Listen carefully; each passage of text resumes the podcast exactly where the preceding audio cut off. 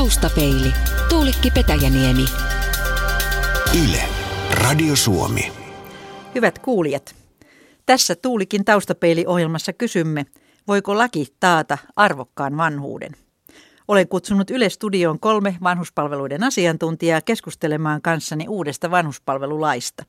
Pohdimme muun muassa sitä, saavatko vanhukset nykyistä vahvemman oikeuden saada tarvitsemansa palvelut viivytyksettä ja onko palveluilla laatu takuu. Puhumme siis hyvästä hoidosta ja hoivasta ja puhumme myös välittämisestä. Keskustelumme osallistuu ensinnäkin ylilääkäri, geriatrian erikoislääkäri Harriet Finne Soveri Terveyden ja hyvinvoinnin laitokselta. Hei hei. Olet ollut monia lausuntoja antamassa vanhuspalvelulakiehdotuksista ja lukuisia haastattelujakin olemme kuulleet niin, että olet tosi tervetullut Tuulikin taustapeiliin. Kiitos, kiitos. Toinen keskustelijamme on Anne Aaltio, joka toimii erityisasiantuntijana Vantaan kaupungin vanhus- ja vammaispalveluissa. Hän on muun muassa Vantaan kaupungin vapaaehtoistoiminnan koordinaattori. Mukava, että pääsit mukaan. Kiitos, oli mukava tulla. Ja kolmas keskustelijammekin tulee kuntakentältä. Hän on Järvenpään kaupungin kotihoidon johtaja Eeva Laine. Eeva on ottanut yhdeksi tehtäväkseen tukea kotona yksin asuvien vanhusten liikkumis- ja virkistysmahdollisuuksia. Olet tervetullut kertomaan työstäsi. Kiitos, mukava olla paikalla. Ja minä olen Tuulikki Petäjäniemi, aktiivinen eläkeläinen Tuusulasta. Ja sitten lähdemme purkamaan vanhuspalvelulain kaikkein tärkeintä kysymystä, eli oikeutta hoivaan ja hoitoon. E, tämän lain mukaan iäkkäällä ihmisellä olisi oikeus sellaiseen hoitoon ja huolenpitoon, jota palvelukartoitus osoittaa hänen tarvitsevan. Ja se palvelukartoitushan tehdään tämmöisen moniammatillisen ryhmän toimesta. Ne yksilölliset ja laadukkaat palvelut pitäisi saada viimeistään kolmen kuukauden määräajassa. Mitä mieltä olet, Harriet? Sitovatko lainsäännökset kuntia riittävästi, eli antavatko ne iäkkäälle ihmiselle todellisen oikeuden näihin palveluihin? Tämä on erinomainen kysymys, koska itse asiassa tämä laki oikeastaan kartottaa tämmöisen poliittisen tahdon ja hengen. Mutta kun sitä lukee tarkemmin, niin tilannehan on se, että subjektiivista oikeutta ei anneta. Ja jos ajatellaan, että antaako tämä laki mahdollisuuden hyvään hoitoon ja viivytyksestä, kyllä, sen se antaa.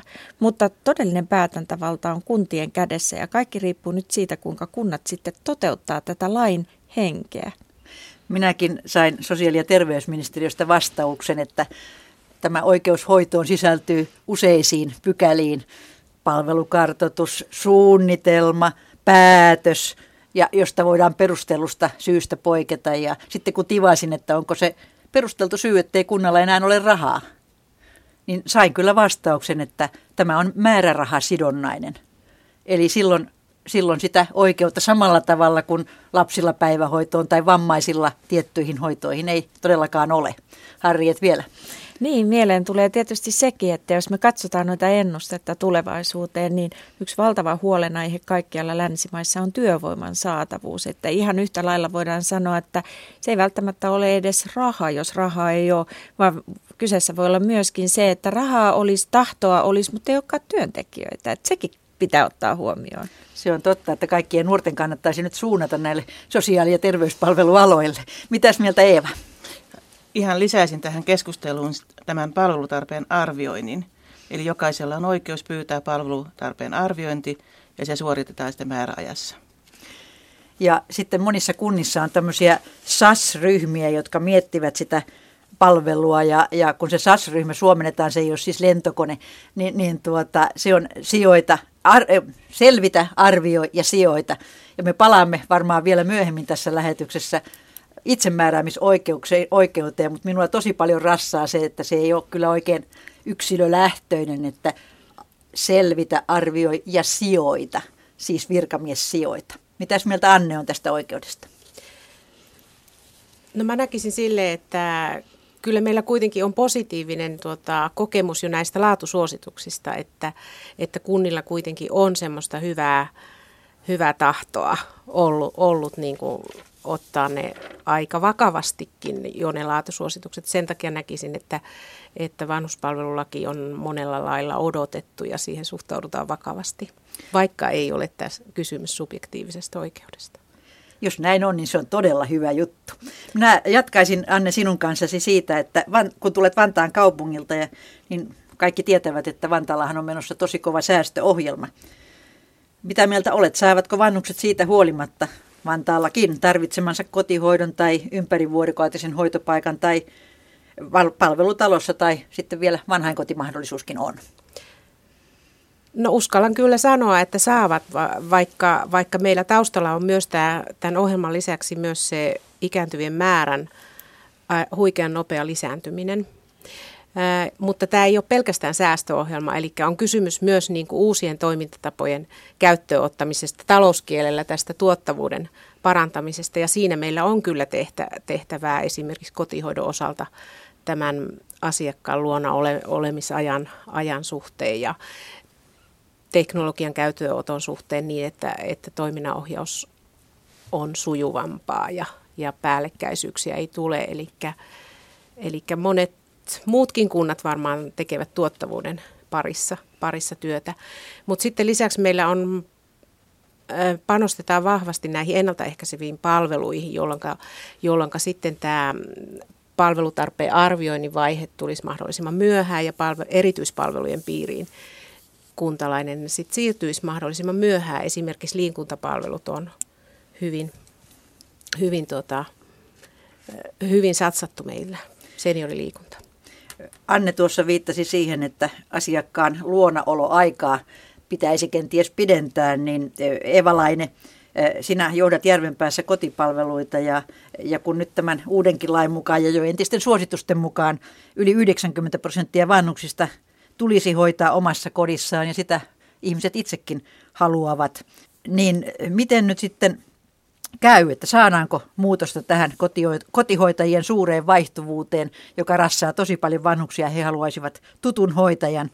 Ja jääkö kotihoitajalle kenties sitten jatkossa enemmän aikaa yhdelle vanhukselle? Nythän se aika on kymmenkunta minuuttia kerrallaan.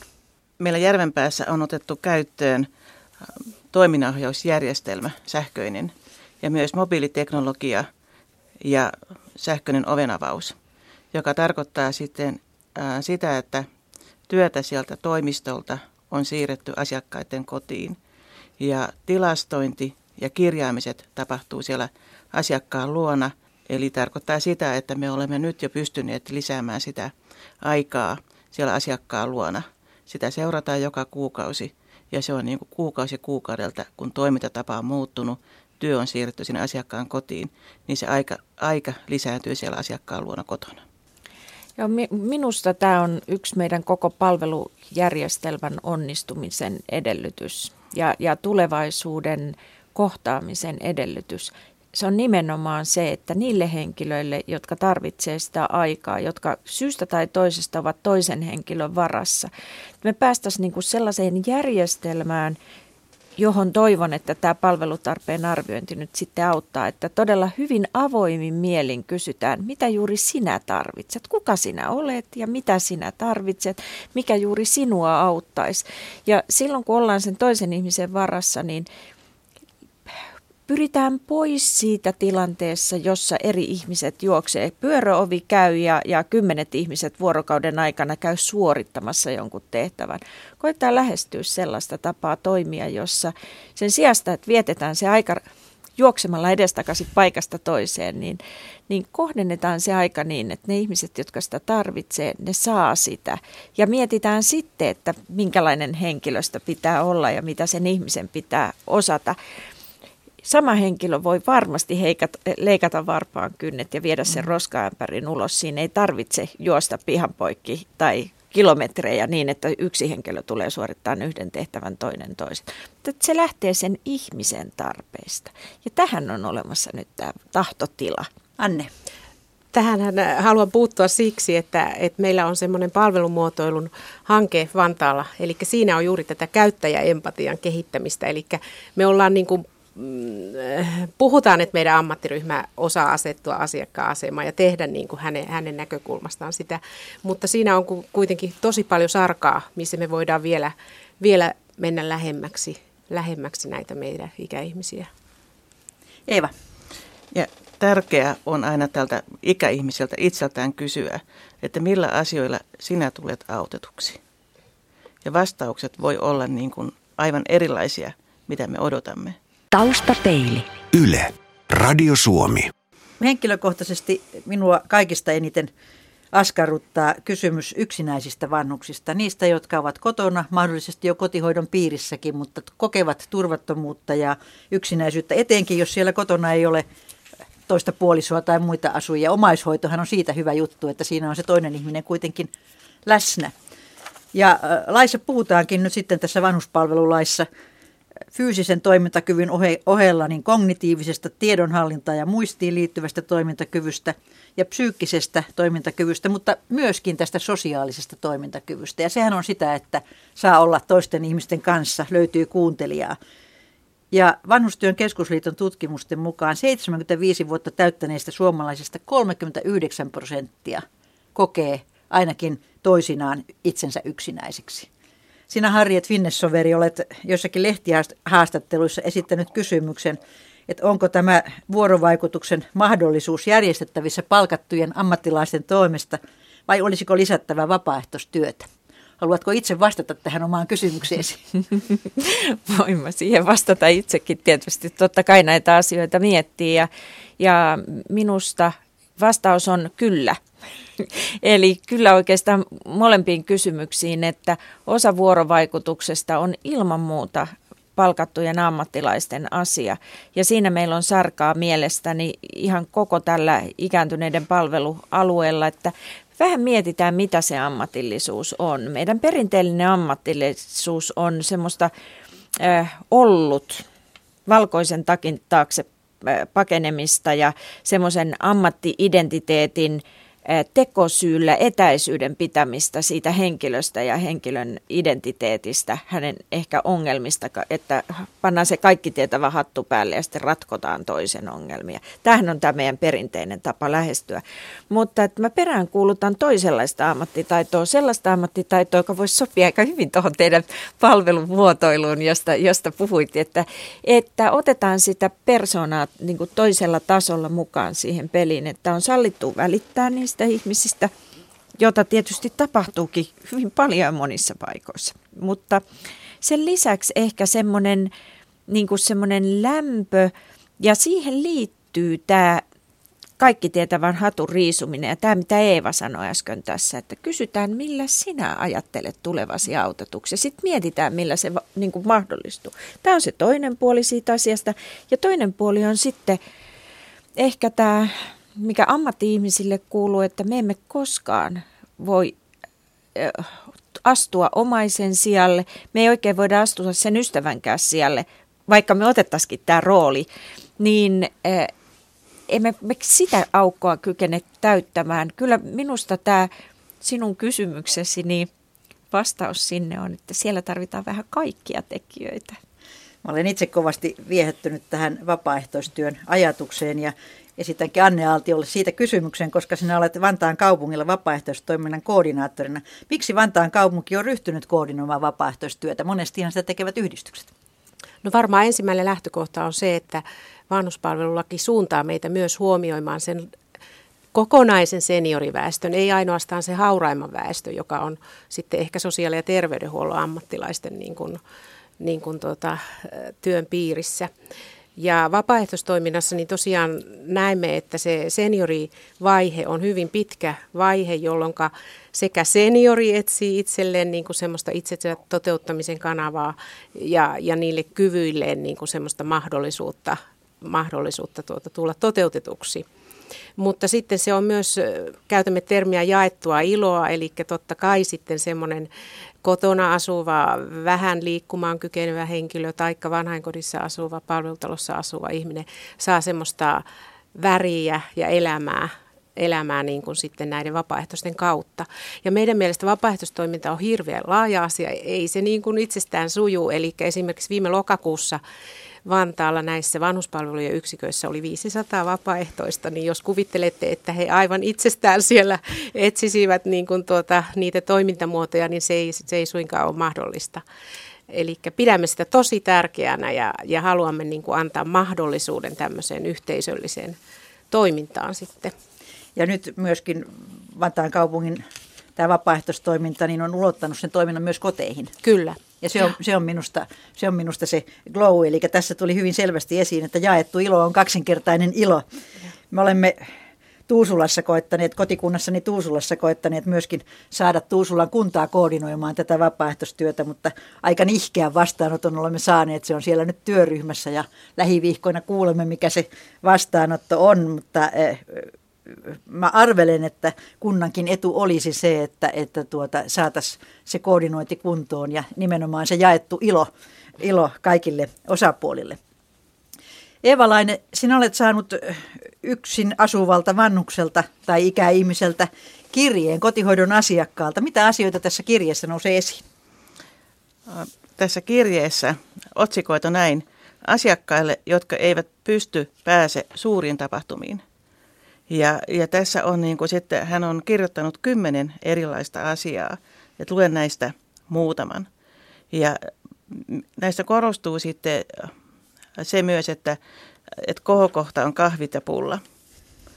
Ja ihan tämmöisiä käytäisiin kirjastossa, uudessa seurakuntakeskuksessa, vesiputous seinä, kahvit ja pulla jossakin. Sitten jalkojen hierontaa tai rapsutusta. Ihana syklaami ilahduttamaan pimeätä syksyä. Kävisi soittaja, laulaja kotona – ja laulettaisiin asiakkaille tuttuja ja rakkaita lauluja. Kävisi joku vaikka korttia tai muuta peliä pelaamassa ja juttelemassa. No mitä olet tehnyt tämän kirjeen johdosta? Olen, olen tuota niin, tehnyt ja aloittanut aika montakin asiaa. Sano joku niistä, tai jotkut. Kyllä. Olen tietysti soittanut tälle kirjeen kirjoittajalle ja kiittänyt häntä, että hän on niin kirjoittanut tämmöisen kirjeen. Ja tässähän näkyy sitten se, että, että nämä on tava, tavanomaisia pieniä asioita, millä niin kuin voidaan niin kuin ilahduttaa.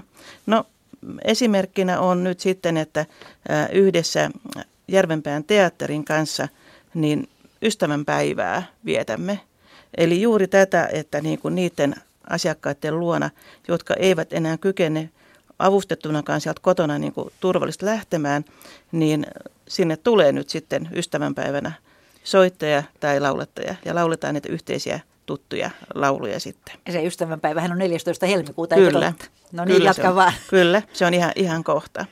Ja äh, sitten meillä on erittäin äh, aktiivista yhteistyötä sitten äh, yhdistysten, järjestöjen kanssa, niin myös meillä niin kuin koulutetaan vapaaehtoisia kulttuuriruotsitoimintaan, jolloin sitten ne kotihoidon asiakkaat on ne, jotka sitten – myöskin sitten pääsevät niin kuin sit kulttuuriruotsin kanssa menemään paikallisiin kohteisiin ja ehdottomasti kahvit ja pullat jossakin. Kahvit ja pullat on tärkeä juttu. Kuljetuksiin olet myöskin satsannut. Sano niistä pari sanaa. Kyllä, että, että niin onnellinen sattuma kävi Järvenpäässä, että kotihoito sai korvamerkittyä perintörahaa ihan runsaasti. Niin sitä olen, olen sitten jo sata kappaletta kuljetuskortteja tilannut ja niillä sitten pääsee sitten kohteeseen, jos haluaa mennä kirjastoon tai mihinkä haluaa mennäkin, niin, niin sitten näillä korteilla sitten matkat maksetaan mennen tullen sitten. Ja se toiminta on nyt sitten jo alkanut myöskin sitten, että on, on käyty niin ensimmäisissä kohteissa ja, ja kotihoidon kehittämissuunnitelmaan on laitettu että jokaisen kotihoidon niin ko, asiakkaan kohdalla ää, vähintään kaksi tämmöistä tapahtumaa vuodessa vähintään. Ja nyt on luotu nämä puitteet, kuinka se on sitten mahdollista. Tosi hyvä tästä kuljetuksista. Minulle tuli mieleen Zonta-järjestö, johon itsekin kuulun ja olen kovin iloinen siitä, että me, meillä on menossa tämmöinen Sisarta ei jätetä kampanja, jolla tuetaan Vanhustyön keskusliiton organisoimaa ystäväpiiritoimintaa. Ja siinä se raha, jonka me täällä koko Suomessa keräämme, niin käytetään nimenomaan näihin kuljetuksiin. Siihen, että vanhukset pääsevät omasta kodistaan niihin ystäväpiirikokoontumisiin, niihin tiloihin, jossa he tapaavat toisia ihmisiä. Ja se on kyllä tosi arvokas juttu. Eeva vielä. No, meillä on semmoinen motto, mitä me toteutetaan ja, ja mietitään jokaisen meidän asiakkaan kohdalle, että kerran viikossa pois kotoa. Kuulostaa tosi hyvältä. Onko Harrietilla, An- Annella kommentteja? Noi kuulosti tosi arvokkailta asioilta kuntalaisten näkökulmasta. Ja juuri tuo kulttuuriluotsi on meillekin saanut, saanut kyllä ilmaa siipiensä alle. Ja me nimitetään näitä kotiin vietäviä hetkiä tähtihetkiksi ja tähtihetkien järjestämiseksi. Eli ne kotihoidon vapaaehtoiset nimenomaan sen tyyppisiä. Eli heillä on semmoiset salkut, musiikkisalkku, muistelusalkku, taidesalkku, jonka kanssa he menevät niin kuin sen tähtihetken sinne kotiin järjestämään. Harriet. Joo, mä kommentoin tosi mielelläni, koska mielestäni tämä on sitä suuntaa, jonne meidän kannattaisi mennä.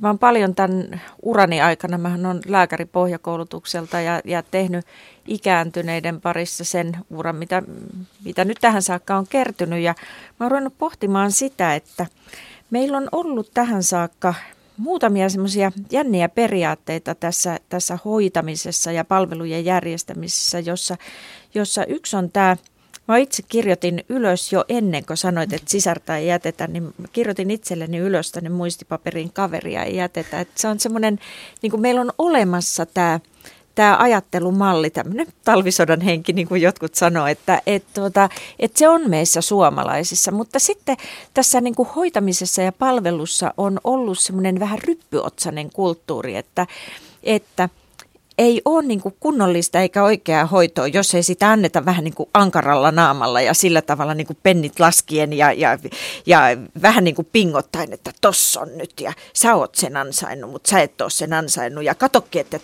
sitä mihinkään hauskaa, vaan sen pitää olla nyt sitten oikeat asiaa.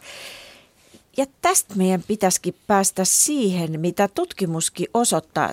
Sanoit Tuulikki tästä sosiaalisesta toimintakyvystä ja, ja sivusit sitä ja että mitä se on, sitä vuorovaikutusta. Rupee katsomaan sellaisia tutkimuksia, joissa haetaan vaikutusta, että mikä on semmoinen, mitä on semmoinen tekeminen ja palvelu, joka johtaa siihen, että iäkäs todella – kykenee asumaan se elämänsä loppuun saakka kotona, mahdollisesti käyttää vähemmän terveyspalveluja, mahdollisesti toimintakyky pysyy yllä, niin nämä on aika yksinkertaisia asioita. Hyvä ruoka, liikunta ja tämän kaiken motivoi se, että pitää olla kivaa. Jos se ei ole kivaa, jos se ei ole sitä, mikä motivoi sen ihmisen liikkeelle, miksi hän viitsis liikkuu, miksi hän viitsis syödä hyvin. Ja mä oon ajattelemaan niin, että itse asiassa tämä yhteiskuntahan pitää keikauttaa ja tämä meidän ryppyotsa-ajattelu pitää keikauttaa ihan toisinpäin ja lähtee siitä, että on kivaa. Sitten tulee syötyykin hyvin ja sitten tulee liikuttua, kun tehdään kaikkea tätä yhdessä. Että nämä teidän tähtihetket ja, ja, ja tämä juuri, että pääsee, pääsee pois kotoa jos haluaa. Ja pääsee elämään ja tekemään niitä asioita, mitkä mm. juuri sille yksilölle on hyvästä. Mä luulen, että mä käyn jumpassakin aika lailla sen takia, että, että tuota, siellä on mukavia muitakin ihmisiä samassa ryhmässä. Annella oli kommentti. Joo, se kommentti oli juuri sama, mitä sä sanoit. Eli ei, eihän kuntalaiset niinkään ajattele, että tuotteita ja palveluja, niitä ajattelee niin nämä virkamiehet ja suunnittelijat, vaan he ajattelevat kohtaamista mitä, mitä minä kohtaan siellä, ketä minä tapaan ja millaisia fiiliksiä siitä tapaamisesta syntyy mulle. Sitä he ajattelevat, eli siihen pitäisi kiinnittää huomiota. Taustapeili. Yle. Radio Suomi. Mä siirtyisin kuitenkin sitten vielä tähän vanhuspalvelulain piiriin sikäli, että haluaisin muutaman sanan keskusteltavan itsemääräämisoikeudesta. Nythän tämän lain mukaan ikäihmisellä on jatkossa oikeus itse vaikuttaa hänen järjestettäv- hänelle järjestettävien sosiaali- ja terveyspalveluiden sisältöön ja toteuttamistapaan ja osaltaan päättääkin niitä koskevista asioista, että eli se SAS-periaate, että selvitä, arvioi ja sijoita ei enää ole valtaperiaate. E, e, ja minulla on vähän sellainen tuntuma, että tämä itsemääräämisoikeus ei oikein toteudu, jos palveluvalikoima ei ole riittävä – ja sitten jää miettimään sitäkin, että onko se palveluseteli kenties sitten yksi, yksi vaihtoehto. Mä annan Eevalle ensimmäisen puheenvuoron, kun äsken jäit käsi pystyssä odottamaan sitä. Ole hyvä.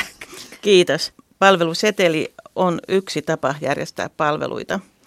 Meillä palvelusetelit kohdistuu tilapäiseen apuun. Silloin, kun vielä toimintakyky on jäljellä ja tarvitaan niin kuin määräaikaisesti lyhyen aikaa – apua esimerkiksi leikkauksen jälkeen. Niin se on erinomainen niin kuin ratkaisu tämän tyyppisiin palveluihin. Mitäs Anne sanoo tästä itsemääräämisoikeudesta? Kyllä valinnanvapaus on ilman muuta se on niin kuin semmoinen tosi tärkeä asia, mutta mä näen sen niin kuin sisarena sitten tämän, että kuinka autamme, kuinka ohjaamme ja neuvomme, että se on mahdollista, koska sitten jos joudut valitsemaan tuota, niin sun täytyy tietää tosi paljon, paljon, että sä osaat tehdä näitä valintoja, mikä sulle sopii. Eli ohjaukselle ja neuvonnalle tulee niin kuin hirveän paljon sitten tuota, semmoista painoarvoa tässä tilanteessa. Ja samaten sitten se läheisten ihmisten huomioiminen, koska, koska näistä asioistahan keskustellaan siellä ystävien ja läheisten kanssa silloin, kun tehdään näitä ratkaisuja, niin se on tosi tärkeä. Mutta tässä mä näkisin myös sellaisen asian, että, että se seniorivaihe on pitkä vaihe elämässä. Eli sie, siellä loppupäässä tulee näitä palvelusetelitarpeita ynnä muuta.